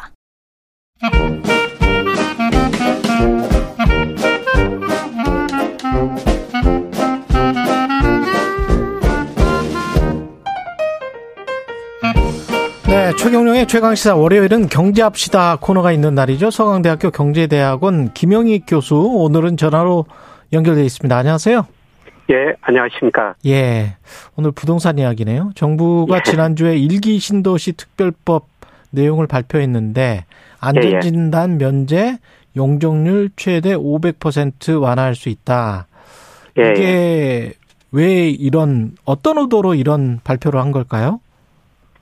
흔히 일기 신도시 특별법이라고 그러는데요. 예. 정확한 명칭은 노계획도시 정비 및 지원에 관한 특별법입니다. 아, 예, 그러면 왜 이렇게 생겼느냐? 예, 한 30년 전으로 돌아가야 될 것 같습니다. 그 노태우 정부였었는데요. 1988년에서 91년 사이에 주택 200만 원 건설 계획이 있었지 않습니까? 예. 예, 그때 이런 계획이 나온 거는 예, 86년에서 88년 우리 경제가 3조 원으로 12% 넘게 성장했어요. 어. 예, 그런데 88년에 가서 3조 원이 끝나면서 수출이 안 되니까 건설 관련 예, 이런 거로 경기를 부양했죠. 음. 예, 그래서 88년에서 91년 사이에 무려 그 214만 채가 집이 지어졌습니다. 예. 우리가 이 수준이 얼마나냐면요. 87년에 645만 채였는데 4년 사이에 무려 33%나 늘어난 겁니다. 음.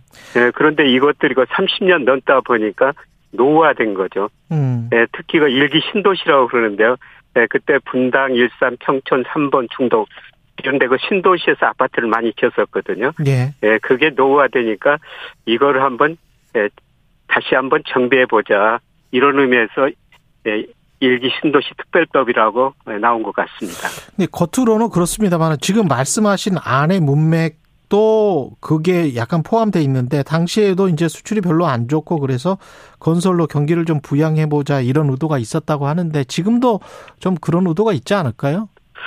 예, 그렇습니다. 예. 지금 가계 부채가 많아가지고 소비도 별로 안 되고요. 음. 네, 기업도 돈은 있지만 대기업 돈은 있지만 투자를 별로 안 하거든요. 예. 네, 그래서 건설 투자로 경기 부양 의도가 있는 것 같습니다. 네, 그래서 과거보다 건설 투자 역할이 좀 많이 축소되기는 축소됐어요. 그러니까요. 예를 들어서 GDP에서 건설 투자가 차지하는 비중이 87년에 22%였습니다. 그랬죠. 예, 그러나 예, 구- 노태우 정부 들어가지고 91년 가니까 29%까지 늘어났는데요. 음. 작년에 13%로 많이 축소됐어요. 예. 예, 그래서 예, 건설이 과거보다는 경기에 영향을 주는 정도가 줄어들었는데요. 어떻든 뭐 이런 계획이 나오는 거는 건설을 통해 가지고 내수를 부양해 보자 이런 의도도 담겨 있는 것 같습니다. 중국 도 한 20%가 넘는 것 같고 GDP에서 건설이 차지하는 비중이 어떻게 보면 중진국의 특징일 수도 있겠습니다. 건설 경기 부양해 가지고 잠깐의 어떤 경기 사이클을 파고를 넘는다. 뭐 이런 것들. 예, 그렇습니다. 근데 그런 시대는 예, 지금 뭐 지난 것 같습니다. 우리 입장에서는 예, 예, 예. 13%밖에 안 되기 때문에. 예, 근데 예. 이게 사실 또 시장의 반응도 뜨뜻미지근하거든요. 왜냐하면 지금 당장 뭐 그래서 투자를 뭐 하겠다. 뭐 지금 아파트 가격이 낮으니 아, 재건축 쪽을 생각해서 일기 신도시를 많이 사겠다. 뭐 이런 것 같지도 않아요. 지금 시장 반응이. 예, 시장의 반응은 별로인 것 같습니다. 예, 시장이 반응을 보려면 주가를 봐야 되는데요. 예. 뭐 건설업종 주가가 맞아요. 예, 별로거든요. 예. 올해 뭐 코스피가 지난 주말까지 10.4% 올랐는데요. 예. 건설업종 주가는 5.4%밖에 안 올랐어요. 어. 네, 그래서 예, 주시장 반응을 보니까 음. 아직은 뭐 별로다 이렇게 평가한 것 같고요. 예. 네, 더구나 이게 먼 훗날이거든요. 그렇죠. 아마 2030년 그 무렵에나 뭐 지어주고 입주를 할 텐데요.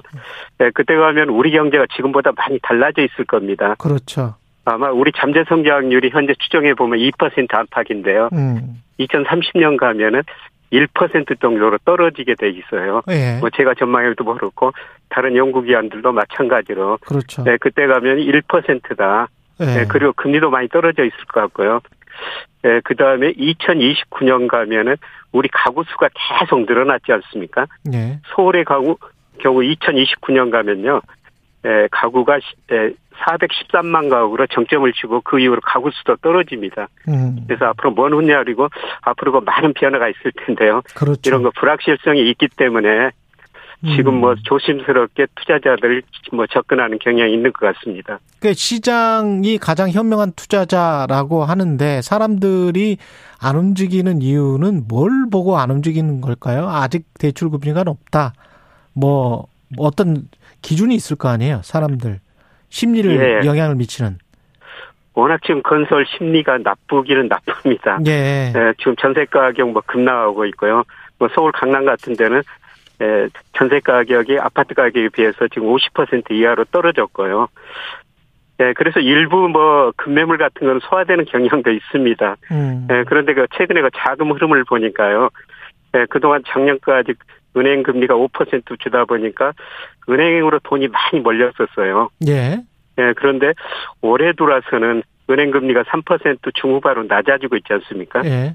예, 그래서 은행예급으로 들어가지 않고 돈이 단기 부동자금으로 대기하고 있는 모습 부분적으로 나타나고 있습니다. 어. 예, 대표적으로 저 MMF라고 그러는데요. 예. 이게 정 단기 자금이거든요. 음. 이게 그 작년 말에 120조 152조 원이었는데 뭐 지난주 보니까 208조까지 무려 56조 원 들었어요. 오. 그러니까 돈이 은행으로 안 가고 지금 단기 대기 자금으로 남아 있거든요. 예. 그래서 이런 돈들이 뭐 주식시장이 좋으면 주식시장으로 갈 수 있고 부동산 시장이 좋으면 부동산으로 갈 수가 있는데요. 음. 아직까지는 방향을 잡지는 못하고 있고요. 부동산으로는 별로 안 들어가는 것 같습니다.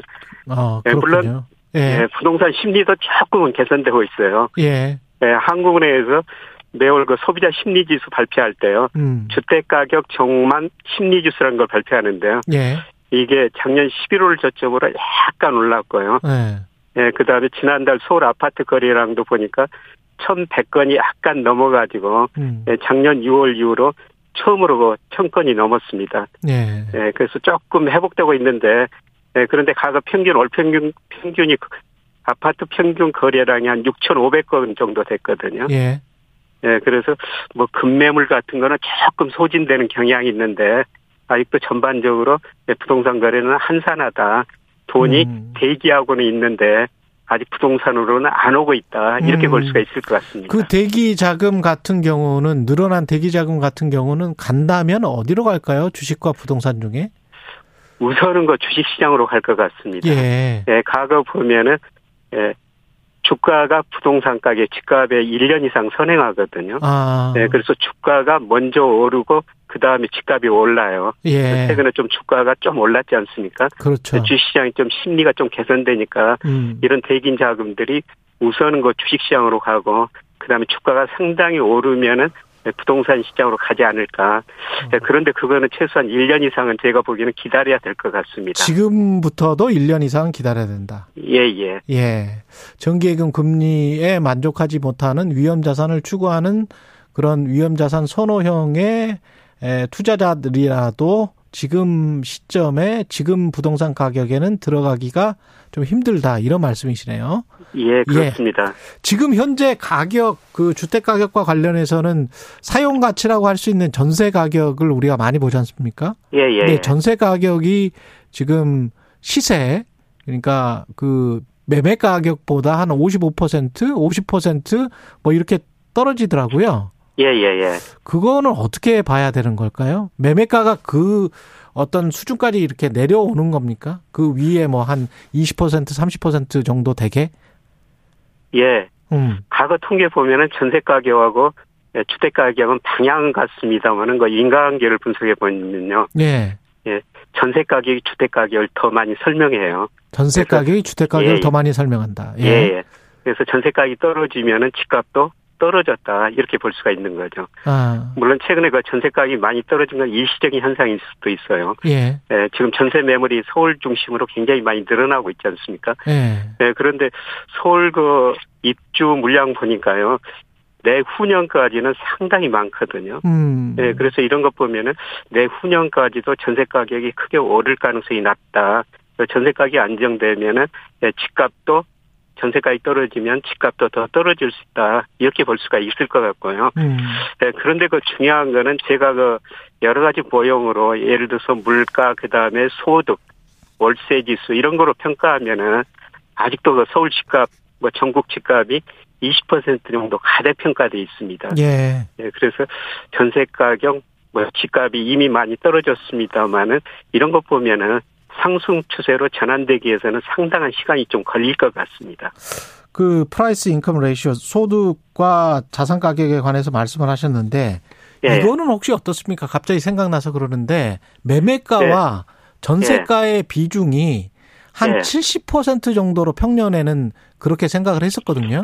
예, 근데 예. 지금 이제 50% 정도로 떨어졌다면 예. 매매가가 70% 전세가의 70%가 되려면 매매가가 좀 더 떨어져야 되는 거 아니에요? 예, 뭐 전세 가격도 예. 떨어지지만 매매 가격이 더 떨어져야 되죠. 그렇죠. 예, 그래야 예. 그래야 사람들이 아 사용 가치가 한 70 잡고 매매가는 100 잡고 이렇게 했었을 때는 아 리즈너블하다, 합리적이다. 뭐 이렇게 시장에 참여할 수 있는 거 아닙니까? 예, 이미 전세 가격이 많이 떨어졌고요. 예. 아마 매매 가격이 더 떨어지면서 이 저 전세 가격 그다음에 집값 비율이 조금 올라갈 가능성이 있어 보입니다. 그렇군요. 네, 집값이 더 떨어질 가능성이 높다는 겁니다. 예. 근데 이제 시장에서는 지금 뭐 급매물이 소진됐다 그러면서 어 어떤 방향이 턴한 것 아니냐 그런 이야기를 하는 분들도 있던데 좀 성급하다고 보세요. 어떻게 보십니까? 예. 뭐 일부 급매물이 그 소진된 것 같고요. 예. 예, 그러니까 소위 그 노도강이라고 그러는데 이쪽 지역에 집값이 많이 떨어졌지 않습니까? 예. 또그 떨어진 가운데 급매물이 많이 나오니까 예. 이런 것만 실수요자에 의해서 어느 정도 소진된 거지. 음. 뭐 집값 하락 추세가 끝나지 않았다. 사실 집값이 작년 그 6월 정점으로 하락하고 있거든요. 예. 예, 이제 뭐 7, 8개월 떨어지고 있는데 이렇게 부동산 그 집값 추이를 보면은 7, 음. 8개월 떨어지고 그친 적은 없거든요. 음. 예, 주가도 1년 반 떨어지다 조금 반등하고 있습니다만은 예. 예, 집값은 한 번 떨어지면 한 방향으로 더 오랫동안 가- 같은 방향으로 움직인다는 겁니다. 예. 예, 그래서 지금 집값이 뭐 바닥을 치고 상승 추세로 전환됐다. 음. 이런 거는 좀 기대하기는. 좀 힘들 것 같고요. 예. 그다음에 집값을 결정하는 게 금리, 대출 금액, 경기예요. 예. 네, 그런데 금리는 좀 떨어지고 있습니다. 음. 그런데 대출 아직 크게 늘어나지 않고요. 예. 보다 중요한 거는 이제 경기가 본격적으로 나빠지기 시작했다는 거죠. 어. 우리 경제가 작년 4분기 마이너스 성장했습니다만은 뭐 수출, 소비, 투자, GDP를 구성하는 요소를 볼 때 아마 올 상반기도 거의 마이너스 성장할 가능성이 높아요. 예. 그러니까 집값을 결정하는 장기적으로는 가장 중요한 요소가 경기인데요. 음. 네, 경기를 보면은 네, 집값이 아직도 뭐 바닥은 아니다. 물론 하락폭은 축소될 것 같습니다만은 조금 더 여유 있게 지켜보시는 게 더 나을 것 같다는 생각이 듭니다. 알겠습니다. 고맙습니다. 예, 경제합시다. 고맙습니다. 서강대학교 경제대학원의 김영익 교수였습니다. KBS 1라디오 최경련의 최강시사 듣고 계신 지금 시각 8시 43분입니다.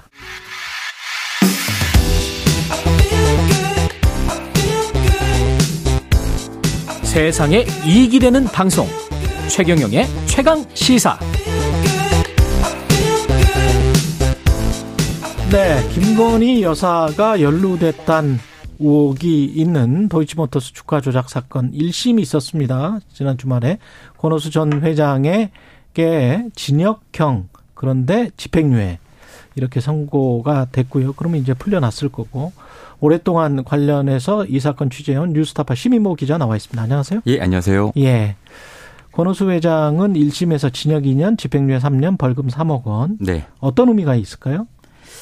우선은 예. 어, 저희가 이 도이치모터스 주가 조작 사건이라는 거를 2020년에 처음 보도했거든요. 음. 2020년 2월 17일에 첫 보도가 나갔습니다. 당시에는 이제 경찰 내사 보고서가 있다라는 정도의 내용이었는데요. 이 내용에 대해서 그동안 계속해서 이건 실체가 없는 사건이다라고 처음엔 주장을 해왔고 그러다 점점 점점 점점 한 발씩 더 나아가서 어쨌든 이제 권오수 회장의 형량이 적다, 많다 이런 평가 이전에 예. 이 사건의 실체가 인정되었다. 어쨌든 음. 법원에서 유죄로 인정되었다라는 것에 저는 큰 의미를 부여하고 있습니다. 개인적으로. 예. 네. 어디서부터 어디까지 법원에서 실체를 인정한 건가요? 우리가 1차 주가 조작 시기, 2차 네. 주가 조작 시기 나눠서 이야기를 했었잖아요. 그러니까 예. 1차 조작 시기가 2010년 1월부터 시작해서 2010년 음. 10월까지인데요. 요 시기에 대해서는 그 이른바 면소 판결이라고 하죠. 음. 그러니까 이거는 공소시효가 지났기 때문에 아예 판단을 안 하겠다라고 한 거예요. 그러니까 아, 판단 안 하겠다. 네, 그 부분은 무죄다 이게 아니고 공소시효가 지났기 때문에 판단을 하지 않겠다. 예, 그걸 면소라고 저희가 하는데 네, 검사가 좀 더 빨리 가지고 왔으면 판사가 어. 판단을 했겠지. 예, 물론이죠. 예. 그리고 이제 검사는 그 부분을 이제 기소하기 위해서 이른바 포괄일제 예. 2010년 1월부터 2012년 12월까지의 범죄가 어쨌든 한 덩어리다. 한 덩어리다. 그러니까 공소시효는 2012년 말까지 아. 2012년 말에 이루어진 마지막 범죄를 기준으로 해야 한다. 음. 따라서 공소시효는 10년이면 2022년 말까지 살아 있는 거다. 라는 논리로 주장을 했는데 판사는 아 그게 아니고 음. 2010년 1월부터 10월까지의 범죄는 그 뒤의 범죄랑 좀 다른 것 같아. 예. 그러니까 이거는 포괄일제가 아니니까 따로 네. 떼내야 해. 어. 라고 해서 앞부분은 그렇게 떼내고 나니까 어. 이 앞부분의 범죄는 그러니까 2010년 10월에 만료가 된 거잖아요. 예. 그럼 공소시효가 기소 이게 기소한 게 2021년 10월이거든요. 예. 그러니까 기소한 시점에서 이미 공소시효가 1년 정도 지나 있었다는 거예요. 음. 그렇기 때문에 이 부분은 판단하지 않겠다라고 한 거고 기소 시점이 늦었기 예, 때문에. 이 나머지 부분은 검찰이 주장한 대로 포괄일제 맞다. 해서 네. 이건 2012년 말까지를 공소시효 기산점으로 봐서 네. 이거는 판단을 해줄게라고 해서 판단을 한 거예요. 그 나머지에 관해서는 좀 예. 이따 이야기를 하고 이렇게 이제 그 재판부에서 판단을 해서 네. 대통령실에서는 그거 맞지 않느냐 우리가 말했던 게 어. 일 1차 조작 시기 네. 때 네. 그때 우리는 그냥 계좌와 돈을 맡겼을 뿐이고 네. 뭐 몰랐다 이 사람들이 주가 조작 세력인지 네. 그랬다 나중에 빼왔기 때문에 네. 그 그래서 1차 조작 시기 때만 우리가 들어왔었는데 음. 그때마저도 이제 공소시효가 지났기 때문에 네. 우리가 무죄인 게 맞지 않느냐 이런 아, 이제 논리인 네. 것 같습니다. 그 논리가 성립되는 논리인지 모르겠는데 왜냐하면 네. 일단 1차 조작 시기에 그 범죄 연루 의혹 김건희 음. 여사의 이거에 대해서는 무죄다 유죄다를 판단한 게 아니고 음. 공소시효 지난 때가 판단 안 한다는 거거든요. 판단을 안 한다. 예. 그러면 아, 어 어떻게 보면 대통령실 입장에서는 어. 법적으로는 우리가 이게 면소 판결이 됐지만 네. 그 시기의 행위에 대해서는 해명해야 할 책임은 여전히 있는 거죠. 여전히 전주로서 네, 정치인의 네. 아니, 저희 대통령의 부인인데 네. 그게 법원에서 아 요건 공소시효 지나서 면소할 테니까 네. 더 이상 묻지 않겠습니다 하면 대통령 부인도 아 그럼 나는 이제 자유입니다 이게 되는 게 아니잖아요. 우리가 네. 실체적으로 물리적으로 네. 돈을 맡겼으면 전주라는 그 워딩 그 그렇죠. 단어를 쓰는 거니까 네. 여기에는 이거는 가치 중립적입니다. 그건 그게 뭐 팩트죠. 유죄 예. 무죄랑은 상관이 없어요. 맞습니다. 예.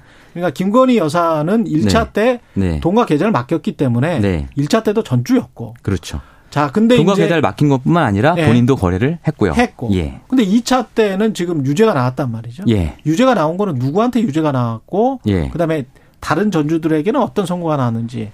어, 일단은 그 저희가 2차 작전 세력들이라고 예. 부르는 사람들 여기엔 물론 당연히 권우수 회장이 가장 주도적으로 들어가고요. 그렇죠. 거기에 토로스 정권의 김모 지점장, 예. 그리고 비인베스트의 이모 대표 예. 이런 사람들 전부 유죄가 나왔죠. 물론 그렇군요. 집행유예지만. 어.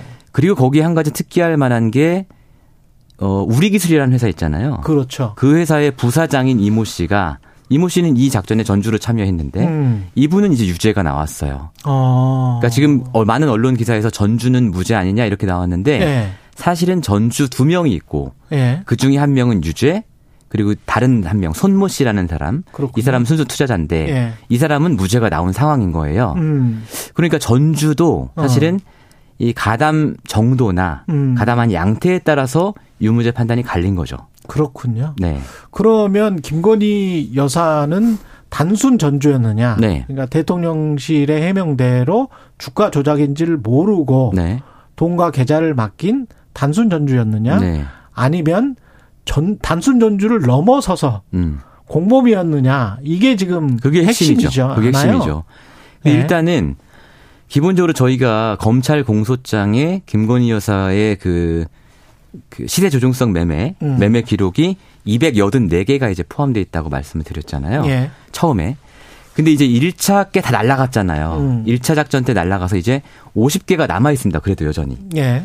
그러니까 공소시효가 지나지 않은 50개의 부정 거래가 여전히 남아 있는데 특기할 만한 것은 그 부정 거래가 전부 통정 매매예요. 음. 그러니까 이제 부정 거래를 두 가지 유형을 나눌 수 있는데 하나는 통정 매매고 하나는 그의 뭐 고가 주문, 뭐 허수 매수 뭐 이런 것들로 나뉘거든요. 근데 예. 앞에 게 훨씬 더 중한 거예요. 음. 왜냐하면 통정 매매는 내가 세력과 사고 판 거예요. 그렇죠. 짜고. 예. 근데 고가 매수나 이런 거는 세력과 거래하지 않아도 음. 내가 이렇게 주문을 내기만 하면 범죄로 잡힐 수 있는 거거든요. 그렇죠. 근데 김건희 여사의 남은 50건의 그 거래는 음. 전부 통정 매매에 해당되는 중한 범죄들이고 어. 그리고 이제 저희가 계속 방송에서 말씀 이 보도가 나왔던 음. 이를테면 그 주가 조작 세력 간의 문자 메시지가 오가고 나서 김건희 여사 바로 샀다. 뭐 이런 거래들 있지 않습니까? 예. 이런 거래들이 전부 통정 거래- 거래고 그러니까 범죄 일람표에 통정 매매라고 네. 돼 있는 적시돼 있는 게 네. 김건희 여사의 매매가 있는 거네요. 있어요. 많아요. 네. 그런데 이제 문제는 음.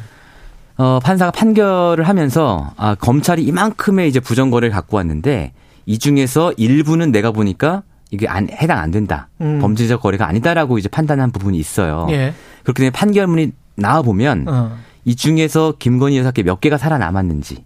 아, 그거 다시 봐야 되는구나. 예, 그리고 그 무죄가 난 전주 선모 네. 씨 거는 몇 개나 살아남았는지 예. 이런 것들을 다 비교해서 판단을 해볼 필요가 있죠. 지금 뭐 판결 요지만 가지고는 판단하기가 힘들어요. 맞습니다. 예. 예. 판결문에 붙어 있는 그 범죄 일람표가 다 봐야 되네. 예, 있어야 돼요. 예, 범죄 예. 일람표를 다시 다 보고 네. 검찰에서 기소했던 범죄 일람표의 내용 중에 네. 재판부가 어느 정도를 인정했는지 거기에 예. 김건희 네. 여사가 네. 있는지 없는지 김건희 네. 여사의 매매가 있는지 없는지 그걸 맞습니다. 통정 매매로 재판부에서 확인해 줬는지 아닌지가 맞아요. 중요하네. 그러니까 통정 매매 네. 한 300여 건 중에 재판부가 한 음.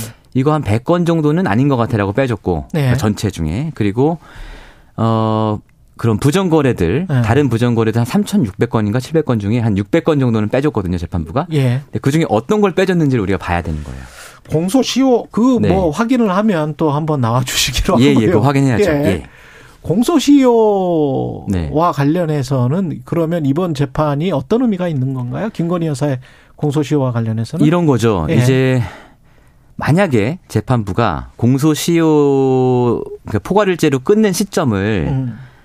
어 2010뭐 1년 말까지다 이런 식으로 했으면 김건희 여사가 훨씬 더 편해졌겠죠. 예. 근데 어쨌든 재판부가 이걸 끄는 시점이 예. 1차 작전 딱 끝나고 2차 작전 시작되기 전, 전 시점, 요 시점이잖아요. 음. 예. 근데 요 시점 바로 직후에 예. 김건희 여사 매매를 엄청 했단 말이에요. 그렇죠. 2010년 10월 말부터 11월 초까지. 음. 그렇기 때문에 어 이번 판결로 어쨌든 1차 작전과 관련돼서는 김건희 여사 법적 책임을 벌- 벗을 수 있을지 모르겠지만 모르지만 2차 작전에 연루된 게 너무 아직 많기 때문에 음. 여전히 그 김건희 여사로서는 발 뻗고 자긴 좀 힘든 거 아닌가. 발 뻗고 자기는 힘들다. 예, 예, 예. 전주들 그 소환됐었던 전주들이랄지 이런 사람들을 보면 네. 어떻습니까? 1차와 2차에 모두 연루됐던 사람들이 네. 그러니까 뭔가 흔적이 나온 사람들이 김건희 여사 말고 또 있습니까? 없어요. 없습니까? 그러니까 이제 아, 유일합니까? 예, 김건희 여사? 1차 작전 세력과 2차 작전 세력의 모두에게 계좌를 빌려준 사람은 음, 예, 김건희 여사 유일하고요. 그렇군요. 다만 약간 이제 아리까리하게 겹친 사람은 있어요. 예. 1차 작전 말쯤에 어떻게 들어와 가지고 2차 작전까지 쭉 한 사람들. 1차 작전 예. 말쯤에 들어간 예. 예, 그러니까 이. 주포가 교체되는 시점에 들어온 예. 사람들은 있지만 예. 김건희 여사는 1차 작전 주포가 시작할 때부터 아, 선정됐을 처음부터- 때부터 처음부터, 같이 한 사람이잖아요. 처음부터 끝까지 그렇죠. 그러니까 처음부터 끝까지 한 사람은 없죠. 김건희 여사 말고는. 유일하다. 예. 근데 왜 소환 조사를 안 합니까? 김건희 여사는? 이 지금 지금 어지간한 전주들 다 소환 조사했을 거 아니에요? 그럼요, 그럼요. 다 했죠. 예. 뭐 한 100명 가까이 된다 그러던데. 넘죠, 예. 100명이 예, 넘습니까? 예, 100명이 넘. 아, 그러니까 전주랑 예. 관계자들, 증권사 직원까지 하면 엄청나게 많은 사람들을 소환했고요. 그러면 예. 이게 말이 안 되잖아요. 1, 2차 관련해서 지금 모두 연루됐다. 예. 이거는 권오수, 그다음에 예. 작전 세력, 예. 그리고 김건희 여사밖에 없다는 거 아니에요? 아니 작전 세력도 작전 세력도 나뉘어요? 나뉘죠. 그렇구나. 예. 그러니까 권오수 회장하고 김건희 예. 여사만 있는 거죠. 근데 아, 사실은 권오수 회장과 예. 김건희 여사만 있는 거네 예. 그러면. 근데 사실은 음. 검찰이 대선 전에 소환 통보를 하긴 했었잖아요. 예. 근데 그때는 대선까지는 어렵다라고 미뤘던 거고 음. 대선 끝나고 나서 소환 통보를 했는지 안 했는지는 모르지만 예. 어쨌든 그 상황이 계속 되고 있는 거죠. 1년 그- 이상. 예. 지금 이 상황은 검찰이 소환 조사든 수사든 네. 해야 되는 거는 맞는 거죠. 상식적인 거죠. 맞는 거고 네. 공식적으로는 검찰의 수사가 종료된 건 아니에요. 공식적으로는 아니에요. 예, 그런 말은 예. 안 했어. 그런 한말 안. 했어요. 예. 계속 수- 수사한다는 말만 해놓고 예. 지금까지 계속 오고 있는 건데 수사는 안 해. 문제는 예. 수사팀들이 지금 뿔뿔이 흩어져가지고 수사를 정말로 하고 있는 건지 아닌지를 모르겠다는 거죠. 우리 몰래 정의로운 검사들이 수사했을 가능성. 근데 어쨌든 그런 가능성 없, 없어요? 그 팀에 남아 있어야 되는 거잖아요. 아, 그 검사들이. 근데 네. 이번에 다 뿔뿔이 흩어져 가지고 예. 어, 수사를 어떻게 하는 건지 잘 모르겠어요. 예. 좀 걱정이 되긴 합니다만 진실이 예. 좀 가려졌으면 좋겠고요. 예, 관련해서 계속 소식 전해 주시기 바랍니다. 잼마님은 사슴의 눈망울 시민폰님, 부끄럽네요. 이정 코코, 윤혜경, 이상숙 님 등 정말 많은 분들이 문- 응원 문자 아 예. 예 보내 주셨습니다. 뉴스타파 시민모 기자였습니다. 고맙습니다. 네 감사합니다. 2월 13일 월요일 KBS 일라디오 최경련의 최강 시사였고요. 오늘은 여기까지 저는 KBS 최경련 기자였습니다. 내일 아침 7시 20분에 다시 돌아오겠습니다. 고맙습니다.